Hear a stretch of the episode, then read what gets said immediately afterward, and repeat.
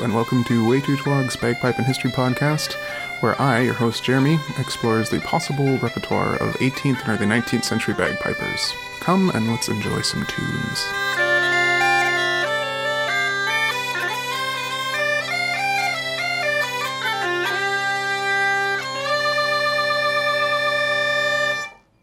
Well, for many of the last several episodes, I have talked about how long various episodes have been in progress or half recorded or that sort of thing. And this, our season finale episode, is no exception to that.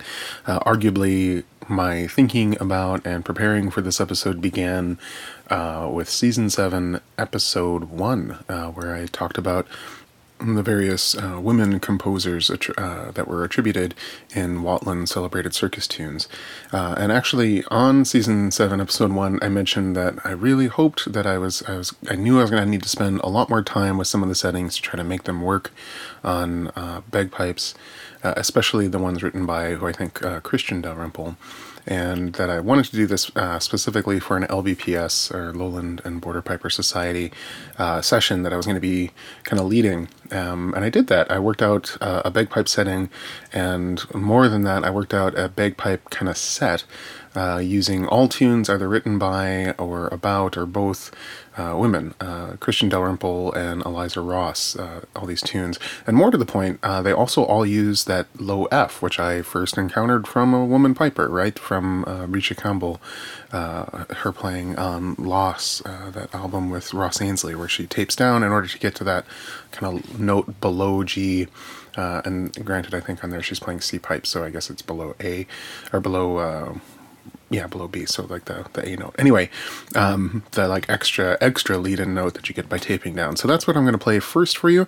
Uh, so this is a set of tunes that I I wound up teaching uh, LBPS and uh, kind of writing my own setting for. And these are uh, Miss Mary uh, from Eliza Ross. It seems like there's another name, but it's unclear in the manuscript. And then Miss Watson's Favorite, uh, composed by probably Christian Dalrymple. Uh, and then another unnamed Eliza Ross jig. Um, but yeah, they all use that, that low F note. And at this point, I am using uh, the, the recording here is on my Quiet Piper small pipes, which tape down lovely to do that.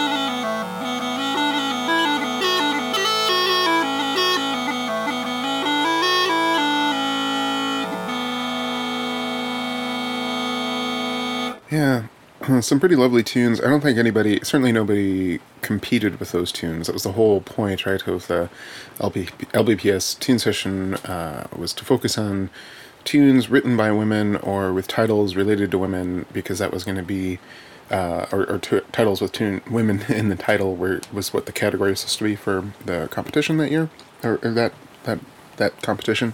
Uh, and like I said, nobody won who attended my session or or used those tunes, but uh, it was still really fun to do it. There was several other tunes that I, I led people through. Um, I guess and and kind of how I got to those is, is what led to this episode.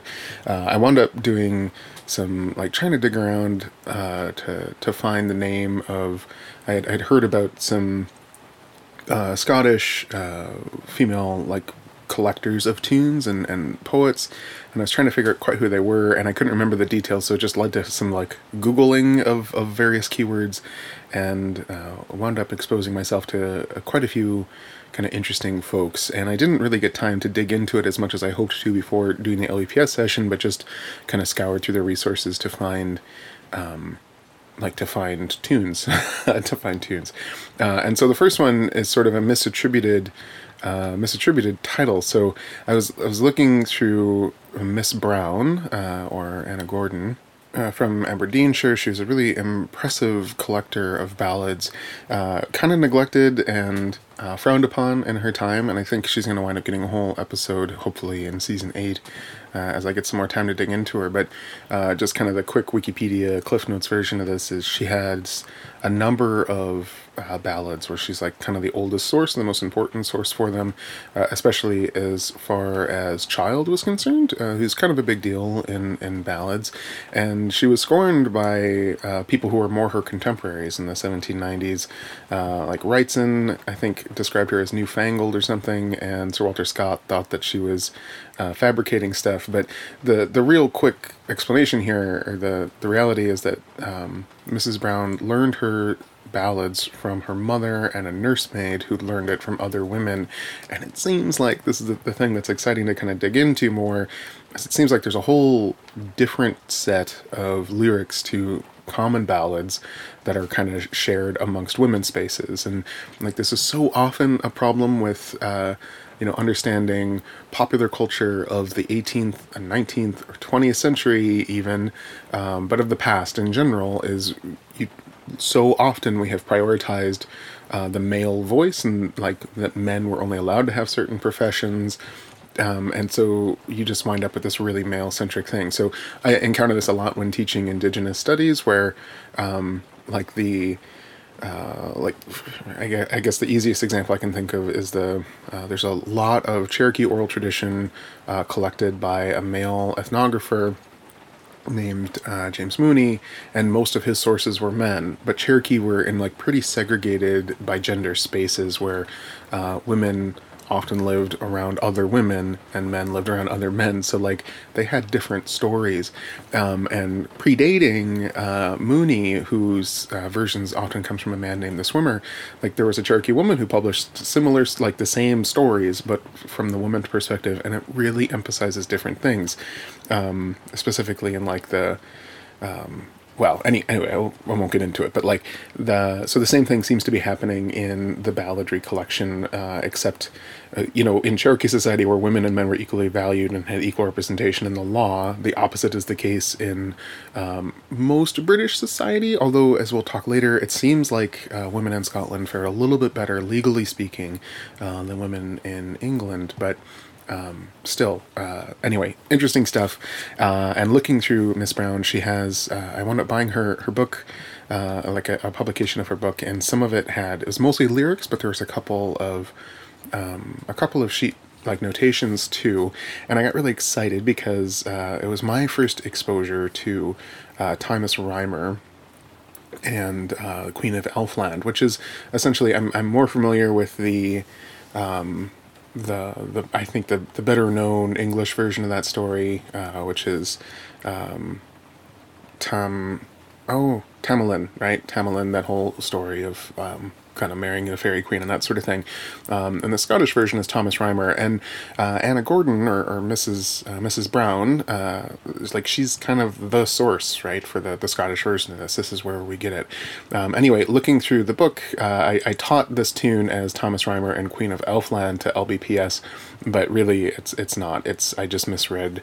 Uh, basically, I was hopeful because uh, Anna Gordon doesn't have the notation for uh, Thomas Rhymer and Queen of Elfland, and so I was thinking that it was just that um, she had the music for a previous ballad, Clark Cloven or Colven, and then all these other tunes after it. And I like so often these tunes reuse melodies uh, that I thought maybe that's what's going on, and it maybe is what was going on. But uh, Thomas Rhymer and Queen of Elfland are like sung by enough people that don't use this melody that I'm I'm not really convinced by my uh, assumptions of before. But either way, it's still a really cool tune, uh, and kind of leans itself to uh, lends itself to kind of balladry and, and kind of long repetition tunes. And to me, it sounded like a story similar to Tamar, uh, rather of you know fairies and relationships and things that way. So anyway, here is uh, the setting for Clark Colven from uh, Anna Gordon or Mrs. Brown of Falkland.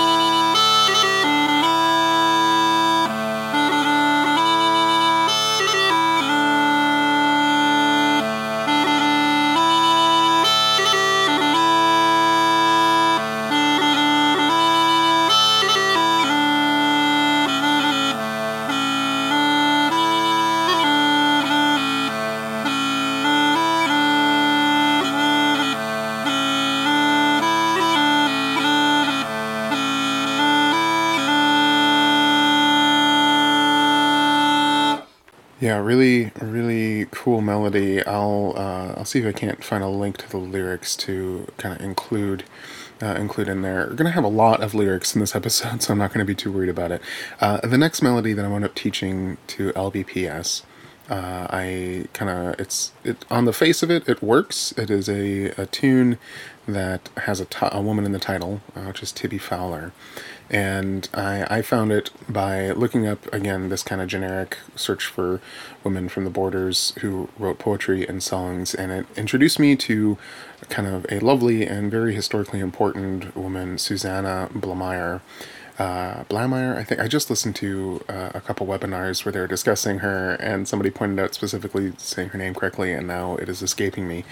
Um, but it's really interesting. I really love this woman's work. Uh, she wrote many interesting poems about kind of the state of women and uh, courtship and the legal system, and she's really valued by scholars today. It seems like because she uh, did medicine, like she was a medical practic- practitioner, you know, like in in pretty rural countryside, uh, and she also had a disability and kind of wrote about those things in a way that's pretty non-existent for like to hear a woman's perspective especially in the rural countryside uh, in the 18th century like she just checks a lot of boxes for people and uh, she's being really useful for kind of understanding the state of medicine and healthcare and women's role within those fields and disability in the 18th century. And so it, it's interesting that my interest in, in her work is so purely kind of gender centric in terms of uh, women's status. It feels pretty juvenile compared to what some some interesting scholars are doing. And I'll have a,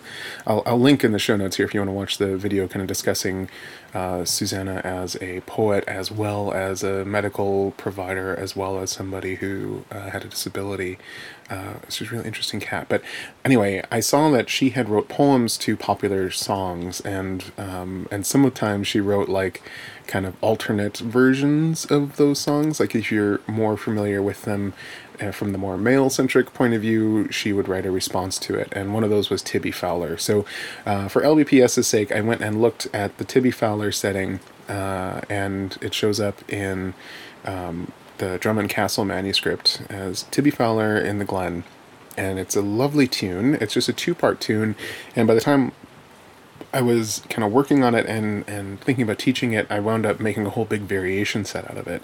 And honestly, I like I did all this work to find uh, tunes kind of written by women and doing funky stuff. And uh, my variation set of Tibby Fowler and the Glen was clearly the most uh, the thing that people were the most excited about in that LBPS session versus all of these kind of women I was excited to talk about who seemingly had been lost to history, like uh, Christian Dalrymple and um, and and Susanna Blamire to, to a certain extent too. So, but anyway, Tibby Fowler and Glen works really well as a variation set, and uh, here you can hear my my take on what a variation set might sound like of Tibby Fowler and the Glen.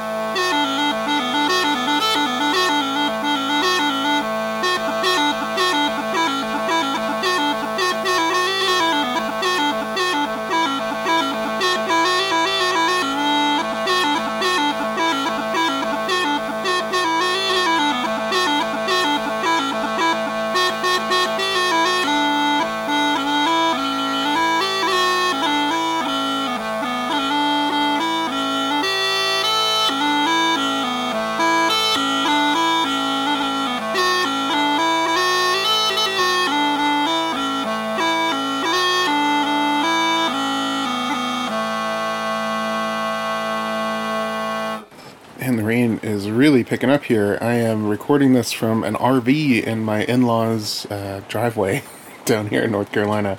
And uh, yeah, the I'm not sure, I'm, I'm sure the Zoom is picking up some of this rain, but you know, who doesn't love some rain in the background? So we're going to keep going.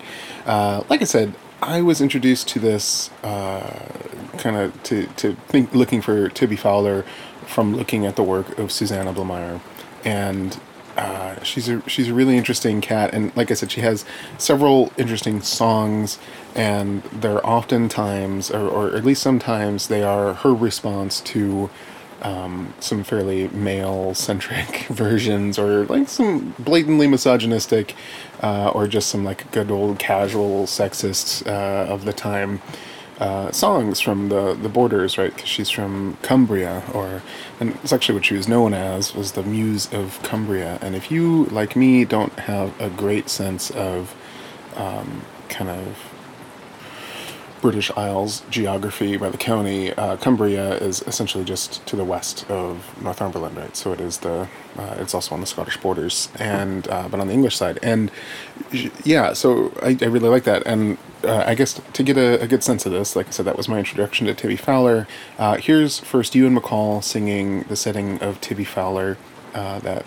that Robert Burns wrote down. And uh, Susanna Blamire was really a contemporary of Burns, and like Burns, she wrote both in the Cumbrian dialect and in Scots dialect at times. Um, so anyway, here is Ewan MacColl singing uh, Robert Burns's setting for Tibby Tibby Fowler. Tibby Fowler o' the glen, there's our money wooing at her. Tibby Fowler o' the glen, there's our money wooing at her. Wooing at her, pooing at her, courting at her, can he get her? Filthy elf, it's for her pelf that all the lads are wooing at her. Ten came east and ten came west, ten came rowing o'er the water. Twa came down the lang dyke side, there's twa and thirty wooing at her.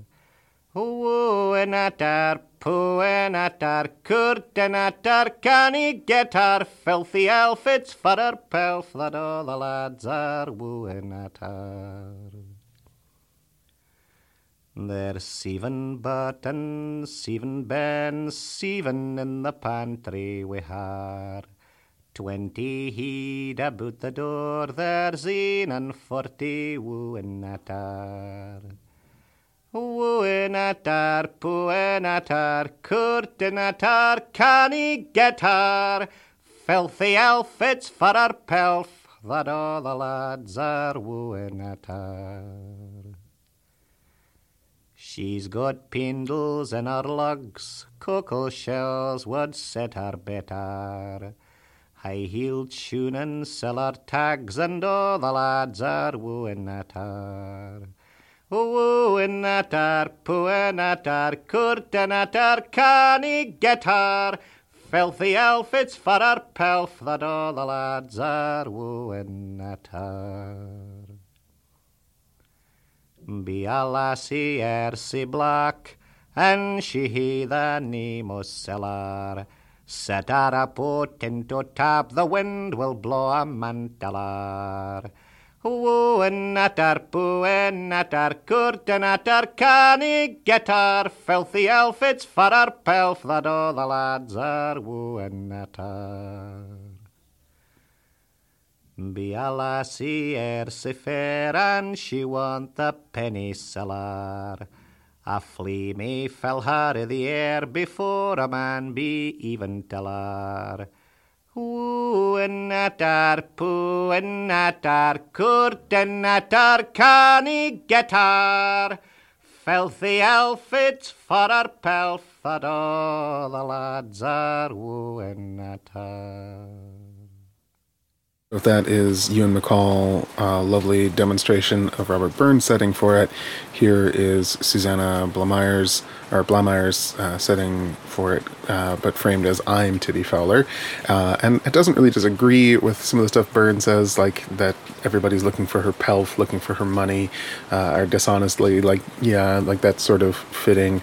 Um, and yeah, anyway, well here's here's me kind of playing Tibby Fowler and singing it uh, kind of hastily too. I'll, I'll have a link to the lyrics. Like all of Susanna's lyrics are worth looking at. They're in dialect, which I don't speak. Uh, so you know, take all of my pronunciations and things with a grain of salt. Um, and I'll have uh, links to the to where you can look at the actual lyrics, and it's it's really worth looking through her book. I'm sure. Uh, I'm, I'm hoping to revisit it uh, in the future, just because there's so many gems in here.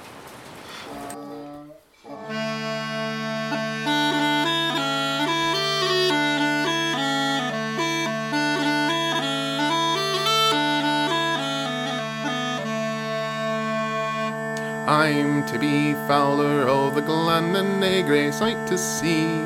But cause I'm rich, these plaguey men will never let me be. There's Bonnie Maggie o' the Bray, as good as lass can be. But cause I'm rich, these plaguey men, they run wild from me.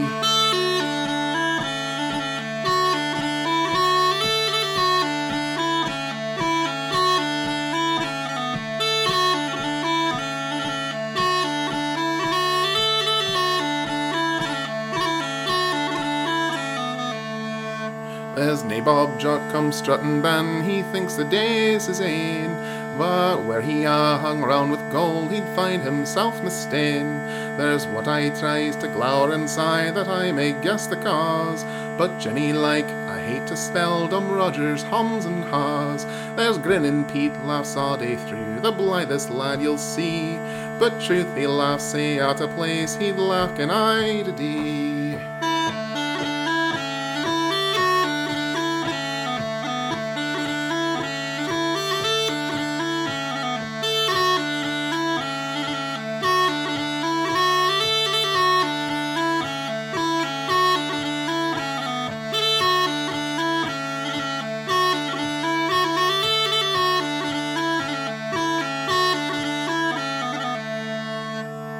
This and he say full leer to talk with him is vain.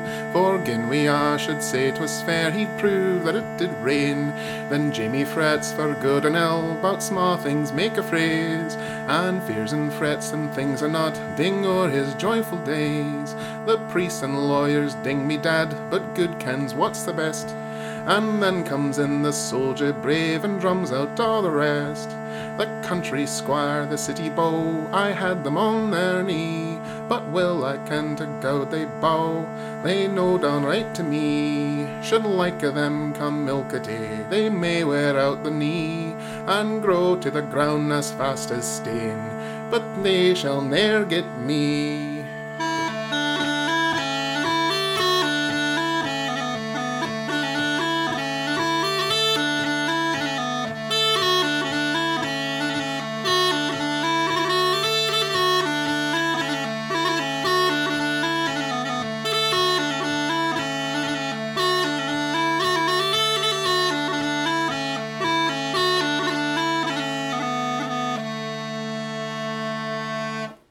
Yeah, I quite like. Uh, the, there's sort of a recurring uh, list of characters or archetypes of kind of unworthy suitors that uh, that uh, that that Susanna writes about in her poems and in her songs. People that think they have money, think people that talk out of place, that laugh in inappropriate moments, or are just constantly nervous all the time, or are constantly groaning or hemming and hawing. Um, yeah, it, it, it's an interesting kind of recurring cast of characters. Uh, I don't, you know, I, there's some, there's several different biographies, including one written by her great great grandnephew who just recently passed away. Um, I should I should read them some more. Like I said, there's there's lots of exciting new stuff. I've just been looking at kind of the old things that have been published uh, of her collections, and I haven't honestly read the biographies that are part of those either. So there's lots of cool um, Susanna information out there. See, I'm, I'm not saying her last name anymore because I'm afraid I'm saying it wrong. Uh, especially, there's a lot of PhD students, maybe candidates, maybe PhDs now uh, that I've just watched some videos of uh, who are who are doing work on on Susanna stuff, uh, who I'm hoping to pester to like come on and set me straight or explain some of the musical things. But Susanna, like she played, um, she played guitar and uh, maybe some other stringed instruments, but she also played the flageolet, which is the, the predecessor to the tin whistle. So, where, you know, in the first episode of season seven, I talked a lot about Christian Dalrymple, and the only instrument she had in her inventory of household goods was a harpsichord, and her music really reflects that. Like, it was so unfriendly to bagpipes. Whereas, um, you know, uh, Blamire, she doesn't write down the melody, but it, it's fitting, I think, that a lot of the tunes that she selects from would fit really well on the flageolet uh, for her her melodies. And there's there's all sorts of kind of poetical, uh, fanciful notions about her uh, her interactions with music, uh, including stories that when she was just kind of traveling around and came across people making music that she liked, um, she would. Um, yeah, she is sometimes been known to stop a wandering musician on the highway, dismount from her pony, and request him to strike up a jig or hornpipe while she, like Bonnie Maggie Lauder, did shake her foot with right goodwill when he blew up his chanter, uh, which is kind of from. That's from an excerpt from one of the biographies that I, I guess I did read a little bit uh, of, um, but the it's interesting like watching watching these um, this webinar like she was bed bedridden a lot. Um, but still, you know, felt the, the love of music, I suppose, uh, and all the more to, to want to dance. Uh, yeah. uh, and yeah, some of the other cool things listening to these webinars that, like all of these poems that she wrote, she didn't. She published some of the Scott songs, I think, in magazines in Scotland, uh, but her poems and stuff, which are quite moving and lovely, she just circulated with friends, and supposedly one time just nailed a poem to an oak tree. Um, and again, she clearly had a, a love for the, the wilderness, you know, and kind of being out in the forests and things, or, or woodland glades, as they say here. Uh, anyway, let's let's do another song from her. So well, you're going to hear a lot of me sing in this episode. Um, this next one is uh, I, I, included in here. This is Oh Jenny Dear, I've courted Lang, and I, a couple things I think are interesting about this. Uh, one, uh, the kind of refrain to this is a bunch of people complaining about marriage, and then one guy says, "No, marriage is good," uh, and he mentions that he's married to Tibby, uh, which you know whatever. So Tibby Fowler doesn't get married in the previous song, but here we've got a guy who's married to a Tibby. Probably not Tibby Fowler, but um, the other thing I really like about it, I'm so selfish when I'm looking for. Um, when I'm looking at music, you know, you know here's here's Susanna Blamire, who's just all kinds of important and interesting stuff. Uh, but what I'm excited about is like her songs. You can see which were the popular songs of the day by by what she attributes it to. So this is the air. Uh, she has this air, Lucy Campbell, and you know, which is a, a pretty common uh, bagpipey tune and uh, already you know see it in some 19th century sources, um, but here it is uh, already being you know popularly used as a melody in the 1780s by uh, Susanna Blamire. So anyway, here's "Oh Jenny Dear, I've Courted Lang," kind of along similar themes to um, the cast of characters and, and people frustrated with marriage.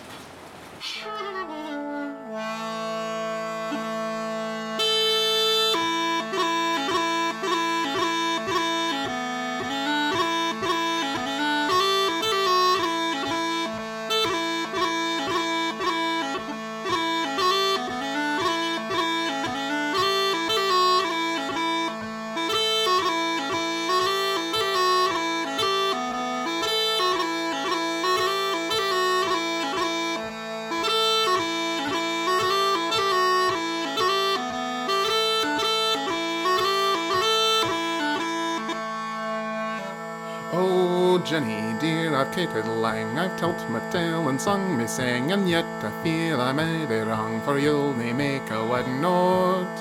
And winter, when the frost and snowy bitter blast around would blaw, I'd o'er the morn a mind to ta, in hopes you'd make a wedding note. And gin ye smiled, I kindly spake, it smooth the road and helped me back. I thought me answer I would take, for we would make a wedding note.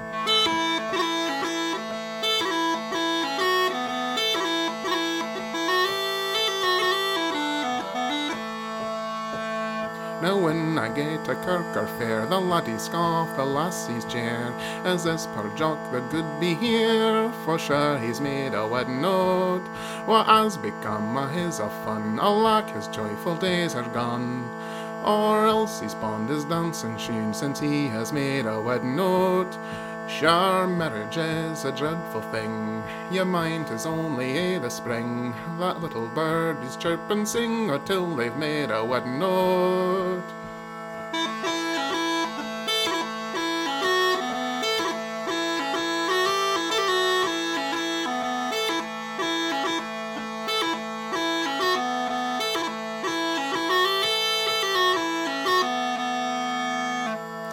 Then up spake honest Johnny Bell, my bairns I aince was young mysel'.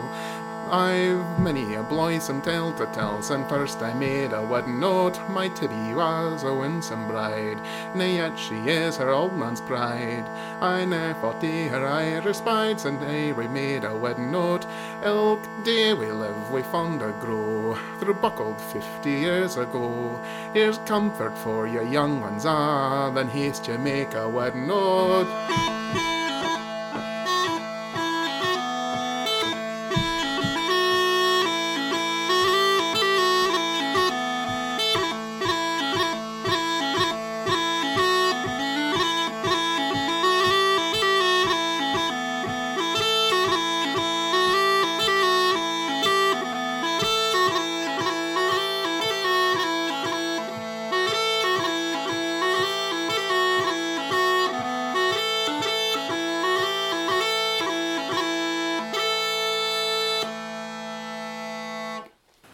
Apart from discussion of bad suitors, you know, being stuck in a marriage or uh, kind of the bad, the poor rights you have uh, being in a marriage is a recurring theme uh, of a lot of uh, Susanna's work. This next one uh, is sort of a theme that comes up, uh, and several times is this idea that you know, and the courtship process, uh, certainly in the song we just heard, there's sort of a different world, right? Like when you're courting, everything's good and you're kind of hiding all the bad things. Uh, and then when you get married, the truth comes out. And that's what this next one is. This is uh, Ye Are Just the Man. And I put it to an Eliza Ross tune, uh, Donald, Will You Marry it's uh, it's Will You Take a Wife, Donald. Anyway, uh, it's track two on Roly Poly, but here it is with me playing and singing it with uh, Susanna's lyrics.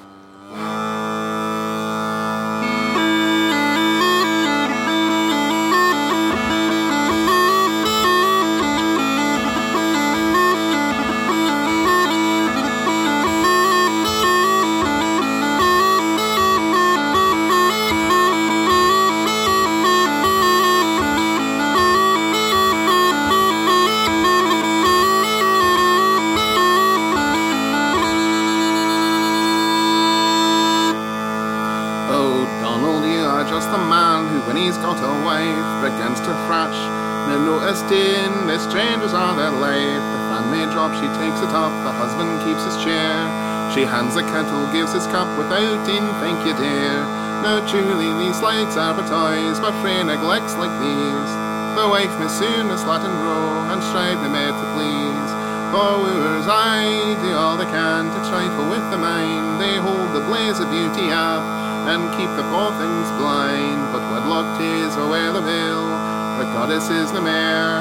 He thinks his wife a silly thing, she thinks her man a bear. Let then the lover be the friend, the loving friend for life. Think but thyself the happiest spouse shall be the happiest wife.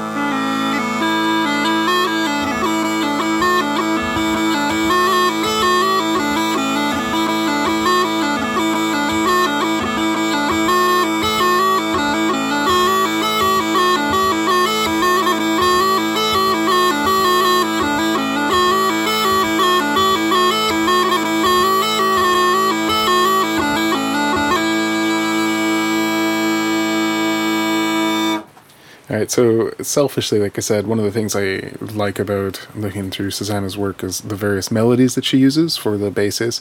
And she doesn't have one for the last tune, but Donald and Donald felt fitting enough, and I could kind of sing the song to that melody, so it felt good. This one, I've no doubt, kind of what it was supposed to sound like, uh, and that's because she wrote a song and titled it, or she she wrote a song set to the music of Jack Lattin, which is a tune uh, that has absolutely been stuck in my head pretty much permanently, and. Uh, yeah, um, I'm. Yeah, I think it's weird. It's I, I, recorded the William Dixon setting of Jack Lattin for uh, my first album, Oyster Wives Rant, and I'm really, really, really tempting and tempted to revisit it on uh, Cold and Raw, this next album, just because I've been thinking about the tune a lot, and uh, I didn't, I haven't played it on the podcast yet, but I was thinking about uh, like it's a really fun tune to to switch from playing in the major kind of mode to switching it to minor. Um, and I was thinking, especially like the story of Jack Lattin and the dance, that just would make sense if he died and kept on dancing to Fairyland, and then uh, that's how I like to represent switching to minor keys, right? So, um, anyway, I wound up playing the tune kind of that way, where I, I played the tune, sang the song, and then uh, the last time through, what I'm slipping into playing it into the minor mode. But this is a beast of a song. So uh, it was like my seventh time trying to record it. And I was like, okay, well, I just inadvertently switched into the minor mode. We're just to include that one on the take. This tune is really wild. Um, this is a song. So um, so so Miss Blamire, I don't think she ever married, um, and but she had like a life, I think a lifelong partner, or at least she was girlfriends with someone and lived with a Miss Gilpin, uh, who. So like that was like their lifelong partner, uh, or I don't know. They had a close friendship. They had a, a writing collaboration, and of course, in my head, just like with, uh, I guess I mentioned this on the Patreon episode about Christian Dalrymple. I just always wonder about these same-sex couples that you know, of all the things that women had to keep secret, um, like same-sex attraction is certainly one of them. But um, anyway, I, I don't know. I need to read more of uh, biographer's work before even you know running down that thread. But anyway, this is a uh, war of words, is what the editor calls it. Uh, essentially, Miss Blamire and Miss Gilpin, her her like long friend, overheard this fight uh, between a husband and wife and kind of quickly wrote it down. And uh, one, the, the big collection I'm using of Blamire's poetry is Blamire and Gilpin because they, they wrote together very often. Um, and this, the, interesting enough, like the the note here on the collection, I think, comes from Anna Gordon. So uh, it says this war of words was actually overheard by Miss Blamire and Miss Gilpin. Uh, the two ladies immediately wrote the song, Miss G contributing the larger part. Miss Mrs. Brown. Um, so I don't know. I don't know if that means that Anna Gordon or Mrs. Brown actually is the had some of this collection. They were certainly contemporaries. Anyway, here is the the song, and it is it is wild. Like the, uh, it's a really, you just wonder like how are this who, where did this fight happen that was overheard? Like you know my brain imagines them sitting in a coffee shop which didn't exist probably in Cumbria. Um, I don't know, sitting in a glade overhearing it. I've been watching a lot of Survivor lately, so the idea of somebody eavesdropping on somebody else in the woods makes a lot of sense too. I don't know. Uh, anyway, here it is.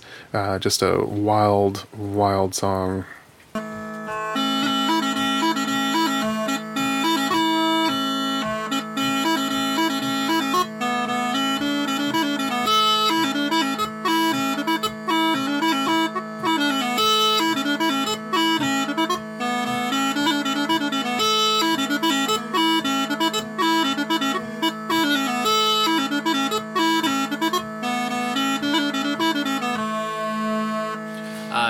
Dixie cross, but what of that? I'll tell you all the matter. Pull up your heads, I del make care, say women folk mun chatter, and say they may, they've much to say, but little are they minded.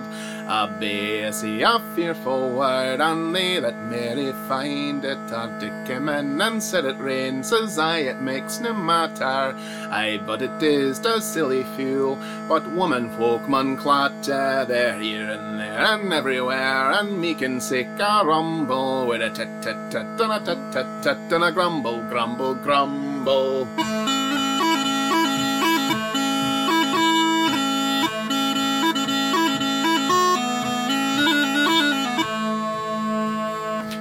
To Dick, to Dick eye, there's not a life can match thee. Thy temper's always bursting out, and not a say can patch thee. His ass and fuel and silly snow has nothing but a noodle. Is he was ring, he's never eaten doodle doodle doodle.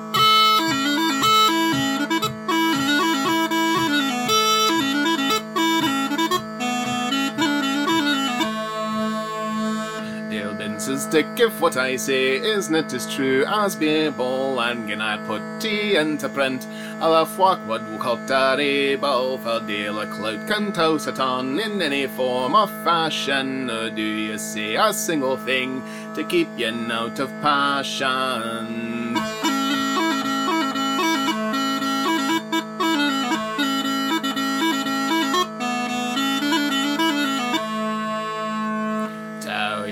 Bonny guest indeed, how is a toppin fellow? I think thy breast me the brass to disseer roar and bellow, and nobbut wish that I would if as they we see a dingin', I never can what is about a sack a ring ring ringin'.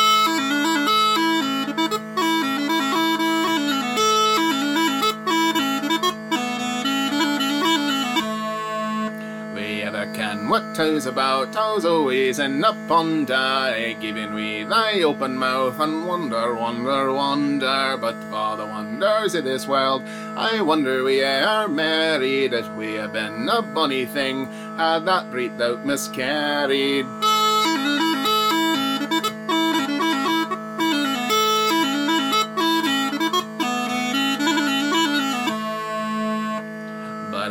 Dick, I'll tell you what, 'twas I that made the blunder that I took up we like thee was far the greatest wonder, for 'twas neither good nor rich, and tempered like old Scratchum. The daily diggings o'er my head, but fratchum, fratchum, fratchum.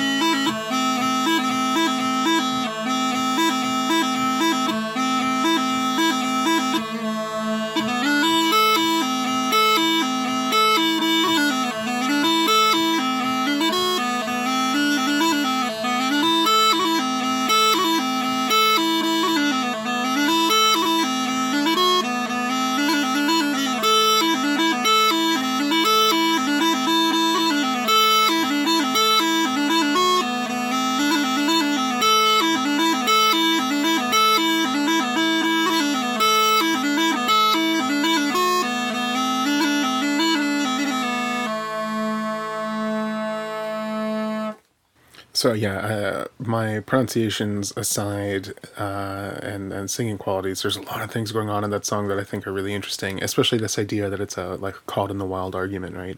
Um, so this couple, uh, Dick and I guess I don't ever really catch the woman's name, uh, who are married and not clearly not very pleased about it.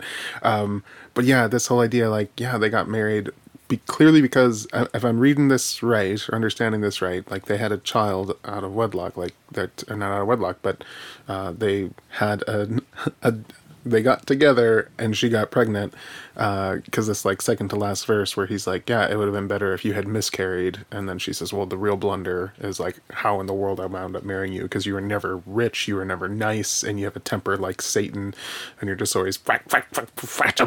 Uh, it's really interesting, like uh, but anyway, this idea, uh, I, I, don't know. I think people who listen to this podcast and hear me pontificate and talk about and read things from the 18th century, I think are uh, uh, hopefully immune to any sensibility that people in the 18th century didn't have sex before getting married. But it's cool to see that kind of confirmed in this argument uh, that it's still a thing that you would bring up when fighting with your spouse. It's like brutal. Um, but anyway, the state of marriage and the rights of women is something that I really was first drawn to uh, Susanna Blamire for. And specifically, she sings about things uh, that uh, like she sings about the status, or she has a, a song about the status of women, uh, kind of in marriage. That femme couvert, the coverture, the being invisible in the law, which is very much a uh, reality for English women specifically, and it seems like it wasn't a reality for Scottish women, and it's just it's a weird thing to me that like it's so close to England, uh, like England, and like she's on the borders and she is singing angry about the legal status that she has as a woman. Um, and it's just not a thing that we talk about and it's like it's a thing that i didn't learn about until grad school um, femme couvert or coverture and i don't know that people are terribly aware of it still and so i'm, I'm going to include it here. Uh, and what's surprising to me is that it doesn't seem like women in scotland are subject to uh, femme couvert or coverture in the same way that english women are at least um, that's what a lot of the literature is kind of arguing. Um, yeah, I just wonder all these women who ran off and got married at uh, um, at Gretna Green, right? Like this is a, a common story in English folklore and history of people running away to get married in Scotland. Um, but yeah, I, I just wonder how does femme couvert play into all that? Like our Scottish, if you get married in Scotland, do women retain some more rights? And it's like English law and Scottish law are such tricky things for me to really make sense of anyway that um, I don't know. I'm at a loss. Anyway, let's let's hear the song first, and then I'll I'll play some legal stuff. Uh, anyway, so this is another song. So this is another Susanna Blamire poem, obviously, and it's I had a hard time tracking down exactly what the melody was. So it's "Dear Nancy" is the name of the song, and it is to the air of Saturday Night.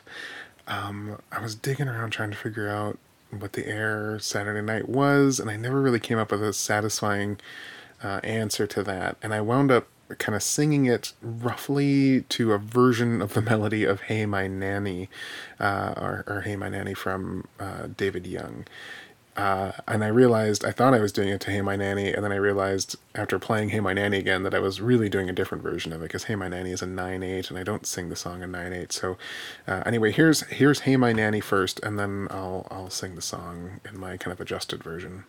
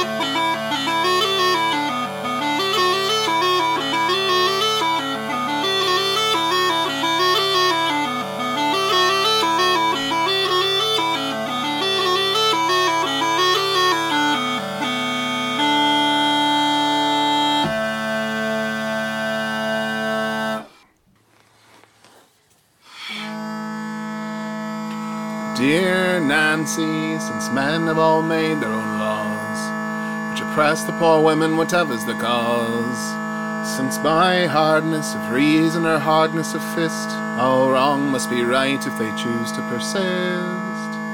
I'd have you with caution in wedlock engage, for if once you are caught, you're a bird in a cage. That may, for dear liberty, flutter the wing as you hop from the perch, but 'tis chance if you sing. The man who in courtship is studious to please throws off his attention and hears not nor sees, whilst her who before was the fairest of flowers, the cloud on his brow ever drenches with showers, and the man whose rough manners were courteous before gives you every reason to look for no more. For such churls I've seen through the whole of their lives give naught but an oath or a frown to their wives.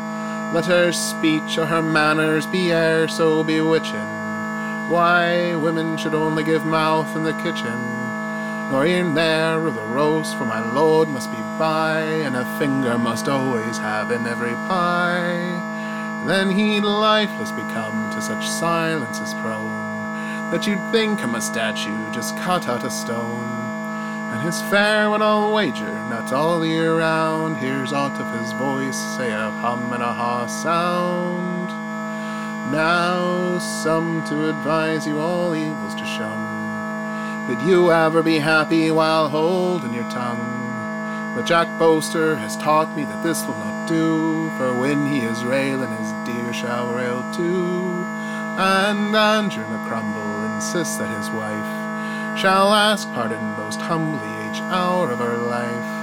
And he's right, for since wedlock has made them both one, 'tis fit for such sin she should daily atone.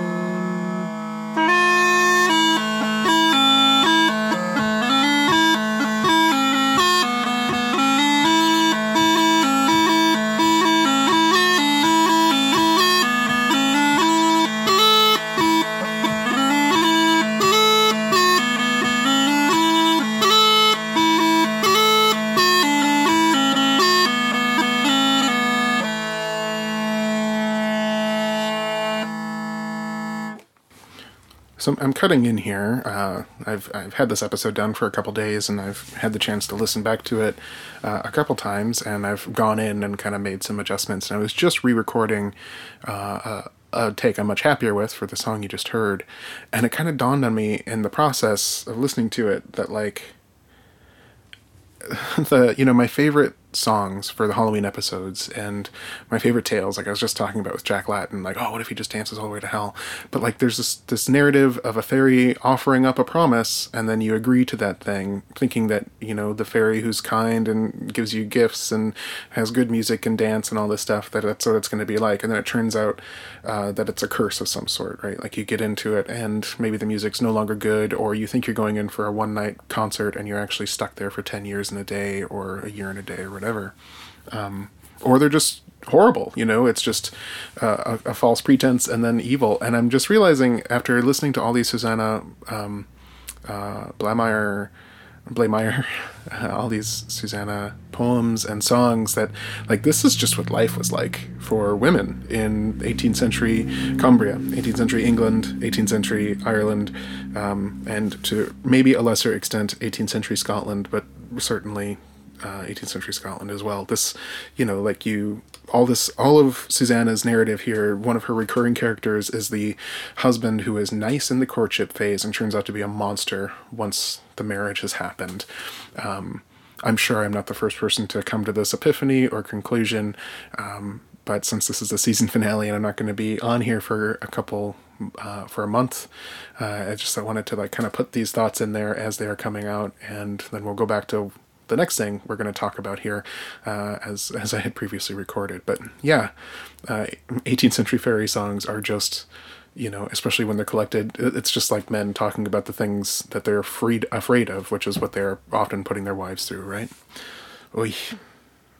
Like as with all of these songs, there's a lot to uh, kind of unpack or, or talk about here. But the thing that gets me really excited is the specific references to the legal status of women after marriage in that song. Um, I think because you know it's it's such a long distance from uh, when women were invisible in the law, and because it was such a new thing to me, like only in the last 20 years or 15 years or whatever did I learn about um, coverture or femme couvert. Um, this is a you know a status that women were invisible in the law, which was the case in England and in the United States as a result of like copying English law, and like we. Um, so when I talked to my students about this, I, I, was trying to find out, like, find some document to talk about coverture or femme couvert to kind of explain its meaning, uh, like how women are made invisible in the law.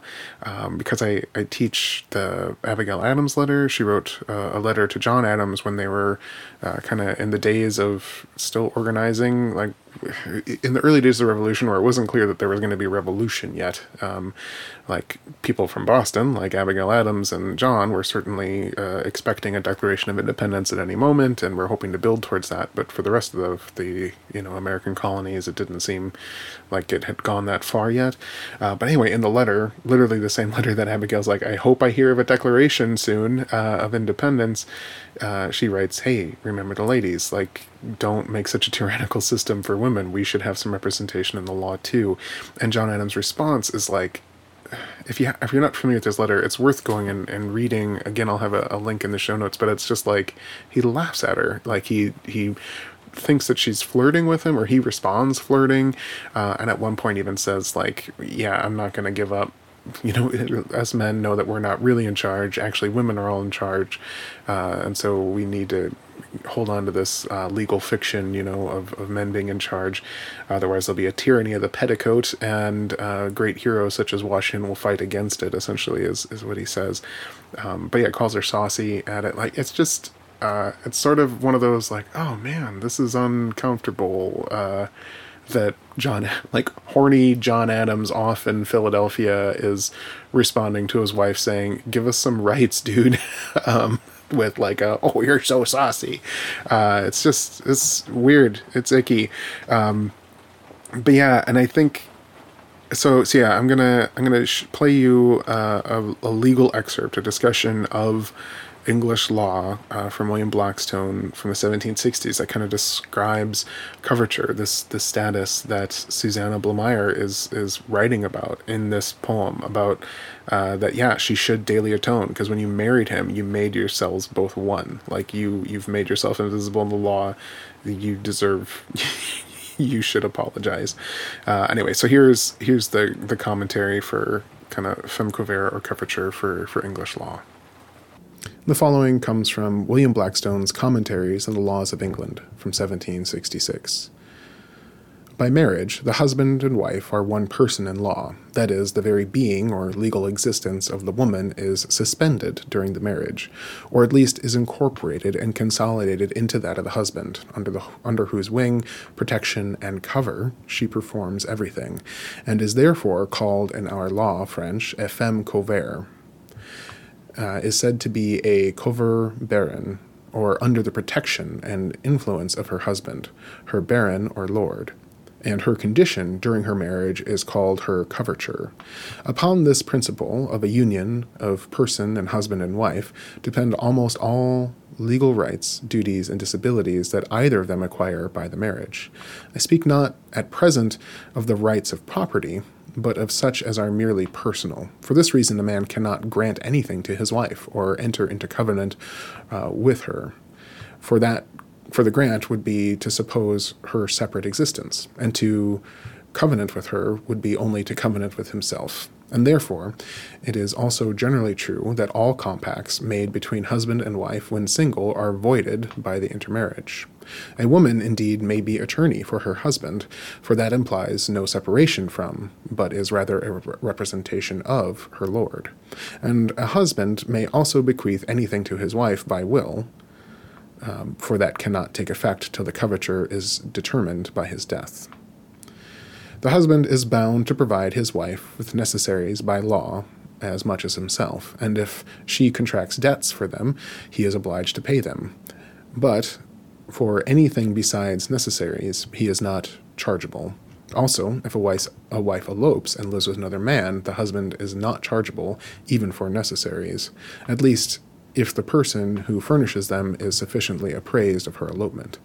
If the wife be indebted before marriage, the husband is bound afterwards to pay the debt, for he has adopted her and her circumstances together. If the wife be injured, in her person or her property, she can bring no action of redress without her husband's concurrence and in his name as well as her own. Neither can she be sued without making the husband a defendant. There is indeed one case where the wife shall sue and be sued as a femme folle, or femme sole, uh, where the husband has abjured the realm or is banished. For then he is dead in law and the husband being thus disabled to sue for or defend the wife, it would be most unreasonable if she had no remedy or could make no defense at all. In criminal prosecutions, it is true the wife may be indicted and punished separately, for the union is only a civil union but in trials of any sort, they are not allowed to be evidence for or against each other, partly because it is impossible, for their testimony should be indifferent, but principally because of the union of person. And therefore, if they were admitted to be witnesses for each other, they would contradict one maxim of law nemo in propria causae tesis es debet. And if against each other, they would contradict another maxim nemo tenetur sepsum accufer. Um, but where the offense is directly against the person of the wife, this rule has been usually dispensed with, uh, and therefore, by statute 3rd Henry VII, uh, case number two, in a case a woman be forcibly taken away and married, she may be a witness against such her husband in order to convict him of a felony. For in this case, she can, with no propriety, be reckoned his wife, uh, because a main ingredient, her consent, was wanting to the contract. And also, there's another maxim of law that no man shall take advantage of his own wrong, which the ravisher there would do, if by forcibly marrying a woman he could prevent her from being a witness who is perhaps the only witness to the very act, very fact. In the civil law, the husband and wife are considered as two distinct persons, and may have separate estates, contracts, debts, and injuries, and therefore, in our ecclesiastical courts, a woman may sue and be sued without her husband. But through our law in general considers though our law in general considers a man and wife as one person, yet there are some instances in which she is separately considered as inferior to him and acting by his compulsion, and therefore all deeds executed and acts done by her during her coverture are void, or at least voidable, except it be a fine or the like matter of record in which case she must be solely and secretly examined to learn if her act be voluntary. She cannot, by will, devise lands to her husband, unless under special circumstances, for at the time of making it she is supposed to be under his coercion. And in some felonies and other inferior crimes committed by her through constraint of her husband, the law excuses her. And this extends not to treason, or murder, but this extends not to treason or murder. The husband also, by the old law, might give his wife moderate correction, for, as he is to answer for her misbehavior, the law thought it reasonable to entrust him with the power of restraining her by domestic chastisement, and the same moderation that a man is allowed to correct his servants or children, for whom the master or parent is also liable in some cases to answer. But this power of correction was confined with within reasonable bounds, and the husband was prohibited to use any violence to his wife, uh, aliter quam ad virum ex causa regiminis et cascigenis virus foi licite in resembla pertinent.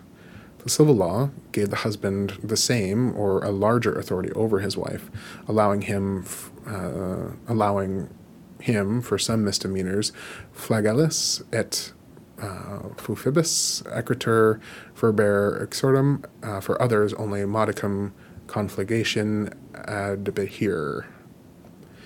Uh, but with us, in the politer reign of Charles II, this power of correction began to be doubted, and a wife may now have security of the peace against her husband, or in return, a husband against his wife. Yet the lower rank of people whom were always fond of the old common law, still claim and exert their ancient privilege, and the courts of law will still permit a husband to restrain a wife of her liberty in the case of any gross misbehavior. These are the chief legal effects of marriage during the coverture, upon which we may observe that even the disabilities which the wife lies under are for the most part intended for her protection and benefit. So great a favourite is the female sex of the laws of England. Oh, does that part just raw me up? Like the last phrase, right? So great is the female sex, so favored like uh, after all of this, yeah, you're invisible. Uh, man has to do everything for you in the law. You can't do stuff on your own, uh, and they can punish you. Uh, but you know, most don't because it's old fashioned. Only countryside people beat their wives now because they think it's funny. Oof, just uh, yeah anyway, I uh, my my students always it's so funny. Like uh, it very classically breaks down where the uh, many I have many women students have written their papers about that document who get outraged at many parts of it, and then uh, lots of men's takeaway is like, oh, the husband like accepts the woman's debt, so like they're kind of paying for everything, uh, and I don't know. Blackstone says it's that they like them. Like this is a good situation for the women. Like it's a really, it's a kind of a. It comes late in the semester, and it's always a little bit of a bummer when students haven't learned to, uh, like they haven't really taken the lesson home of being critical of the sources and not believing believing everything they say. Uh, uh, anyway, um, that's some some commentary on femme couvert or coverture. Like I said, it seems like it wasn't a thing in Scotland, only based on um, the fact that women left uh, wills that were kind of beyond what women could do in England um, for like property rights. And I, I haven't read. There's some literature, like an argument being made of people saying women didn't live under coverture or femme covert in Scottish law, so it's hard to like prove a negative that way. But it's like based on wills and some court records. But if like women who were married were in the court of law pretty regularly or in various courts, that would kind of be the nail in the coffin for that argument. Like that would demonstrate that they weren't under coverture in this strict sense of being invisible in the law. They were in the in the court of law, so it sort of should be an easy thing to prove. Uh, so I kind of trust that scholarship without really diving into it much. Um, but I'm definitely inclined to dive into it a little bit more when I have some more time, um, just to figure out quite why. Uh, like, because the things that I have read, you know, and, and earlier in the season, I read my dissertation chapter that talks about Scottish women kind of in the same time period, and it, it does seem like they are. The funny thing, like, I, I read from and, and talked about how uh, English women traveling to Scotland sometimes talked about them as being like beasts of burden and, you know, completely abused by their husbands. And it's sort of ironic then that that really, as uh, it seems like, as Susanna um, Blamire demonstrates, like Scottish women had more legal rights than English women did, uh, especially once they were married. So, um, anyway, uh, some things to think about for the end of season seven here, and I guess like this this is the perfect thing to go out on. I was I was not sure. There's some other things I wanted to do that I'm just not going to get to. I have like a whole John Sutherland's manuscript part two uh, tunes ready to go that I was going to include on this episode, but we're already over time, so I'm not gonna. That'll have to show up sometime in season eight. Um, but I do want to go out. It seemed really fitting to finish with Susanna Blamire because she has a song written uh, like that goes to the melody of Cold and Raw. And Cold and Raw, uh, William Vickers setting, has been our opening music this whole season. So it feels really appropriate to kind of for the last thing we say of the season to be a song set to the melody of Cold and Raw. And really, the frustrating thing, as always, is it makes me want to do a whole deep dive on Cold and Raw. Uh, so for Susanna uh, Blamire, her song here is "Oh Jenny Dear, the Word Is Gane." And she's it's sort of another one of these "Here Are All My Bad" um, court uh, courting people um, songs, but it's it's interesting that the the song "Cold and Raw" or the, the tune is is quite old. Uh, it shows up in Playford's manuscript in the uh, 17th century uh, manuscript in his books. It also is in um, the Beggar's Opera uh, as uh, I woke up early in the morning or the farmer's daughter. Um, like there's several different songs. Unfortunately trying to find the 18th century version of the farmer's daughter is like nearly impossible because there's so many other songs called the farmer's daughter because it's such a common trope. Um, but one thing that got me kind of excited and i couldn't find it any place other than just um, just traditional tune archive it's really lovely. Every time i'm i'm at my in-laws house like my my mother-in-law her phd is in um, well i'm not sure her, her phd is not in i mean it's in folklore um, but it's, it's specifically in like uh, African American folk folk traditions, I think. But she wound up teaching Appalachian folklore for most of her professional life, um, and so she's a folklorist and spends a lot of time kind of dabbling in jack tales and uh, old English folklore as well for its influence on on Appalachia. So it's always fun to be like, oh, I just saw this cool thing. I need to check with Lynn and see if she knows what I'm talking about. But anyway, on traditional tune archive, there's this reference that cold and raw, which is also known as juice of the barley, um, and juice of the barley, like all of these are traditional Trunic, I've suggested that juice of the barley or ale, uh, selling ale or juicing the barley is uh, the female equivalent of sowing your wild oats. Like that is like that is some kind of metaphor that is often used to describe women going off and um, you know they're juicing the barley or they're um, you know uh, doing that and uh, or selling ale. And I don't know. I couldn't like that didn't track with anything that my mother-in-law was familiar with and i couldn't find it uh, anywhere else so anyway it's interesting the only interesting thing here is that um, you know the oil or the juice of the barley is uh, the the other name that this this melody goes by. Uh, anyway, so Susanna Blamire uses cold and raw as the uh, the melody for this song. So that's how we'll go out with the same thing that has been the opening music for this entire season, and Cold and Raw will indeed be the title of the next album uh, that I'm putting out, which will be the best of tunes from season seven. Uh, some things to look forward to. I am going to take uh, January off. I didn't have like a season break last time, and I didn't have a season finale last time, and I really regretted doing that. So we're going to take some time off. Uh, also, in no small part because I found out that I'll be teaching an Intro to Gender Studies course uh, online asynchronously for the first time ever, uh, and I have a couple weeks to design that course. So uh, I, I, need January to get my head straight while I'm doing that. Um, anyway, um, things to look forward to on Patreon. Uh, as I finish this up, I have to find some uh, quite a few William Vickers tunes. But once I do that and plug that whole thing up, uh, my Patreon supporters can look forward to a season seven tune book.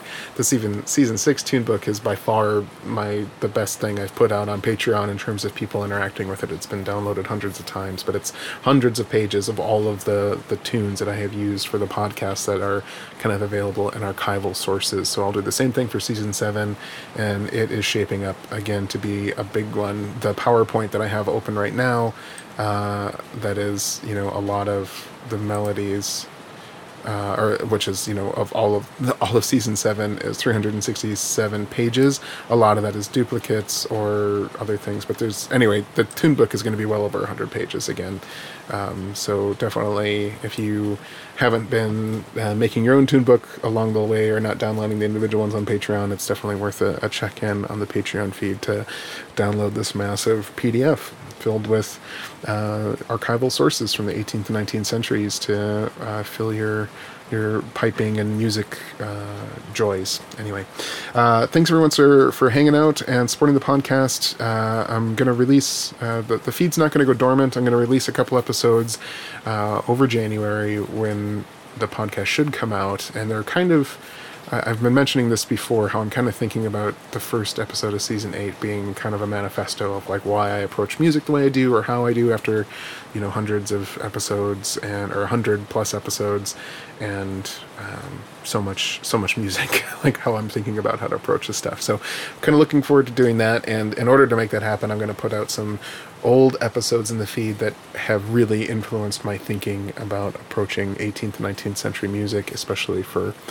for bagpipers. So that's what we can look forward to in 2024. Uh, yeah, happy New Year, everybody, and thanks for supporting the podcast. Go to patreon.com slash to get that tune book and some other cool things. Uh, lots of bonus episodes and music only episodes over there. And now let us go out to Oh Jenny Dear, The Where It Is Gane from the melody Cold and Raw from Susanna Blamire. Dear,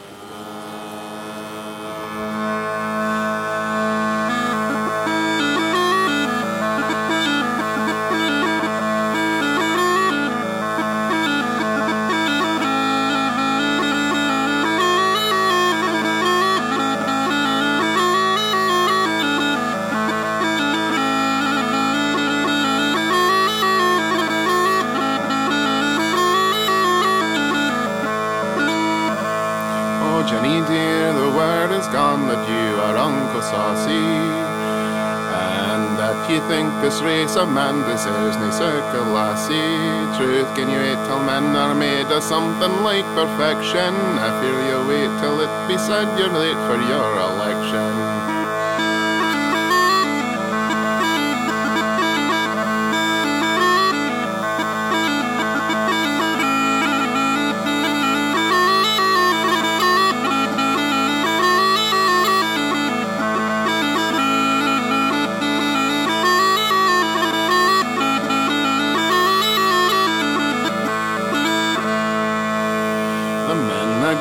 To your choice, what think ye, oh young Harry?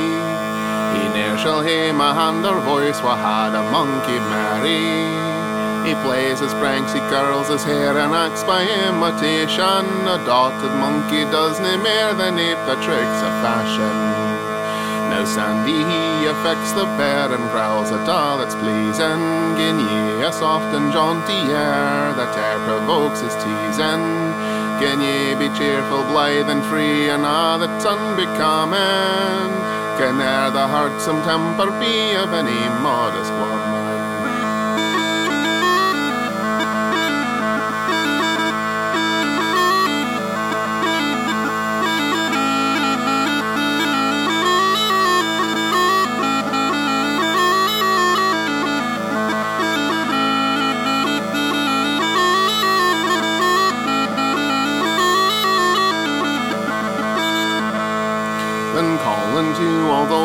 He's naes a share of learning, yet stretching out his words so tight.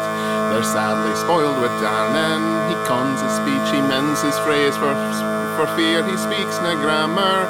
When done, you'd think that all his days he'd only learned to hammer. No jockey, he has wit that well, he sings, he plays, he dances. He's eyes so blithe, he's certain still to hit the young un's fancies. His words they flow with graceful ease, they speak a heart most tender, yet underneath these words that please there lurks a sad